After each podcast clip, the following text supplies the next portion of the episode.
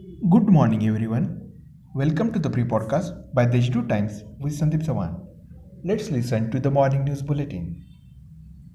With a view to strengthen its disaster management system, Nashik Municipal Corporation will now act like an independent agency to measure rainfall in Nashik city. Rain gauge instruments are ready to be installed in six divisions. The air services from Nashik Airport are ready to take off in July and August. The Nashik Delhi flight service will resume from August 4, while the Nashik Hyderabad flight will start from July 22. After Sinnar, Dindori, Ozar, Saikheda, Kirnare, and Trimbak, the Citilinc is mulling extending bus service to Kasara. A proposal has been sent to the state government for approval.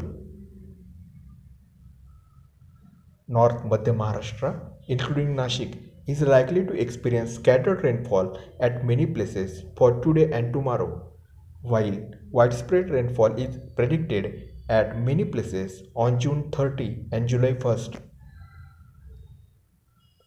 COVID status 30 new cases treated in Nashik district, including 23 in Nashik. 60 patients recovered and 190 patients currently undergoing treatment. That's all for today's important news. For more, visit the Deshdoot website.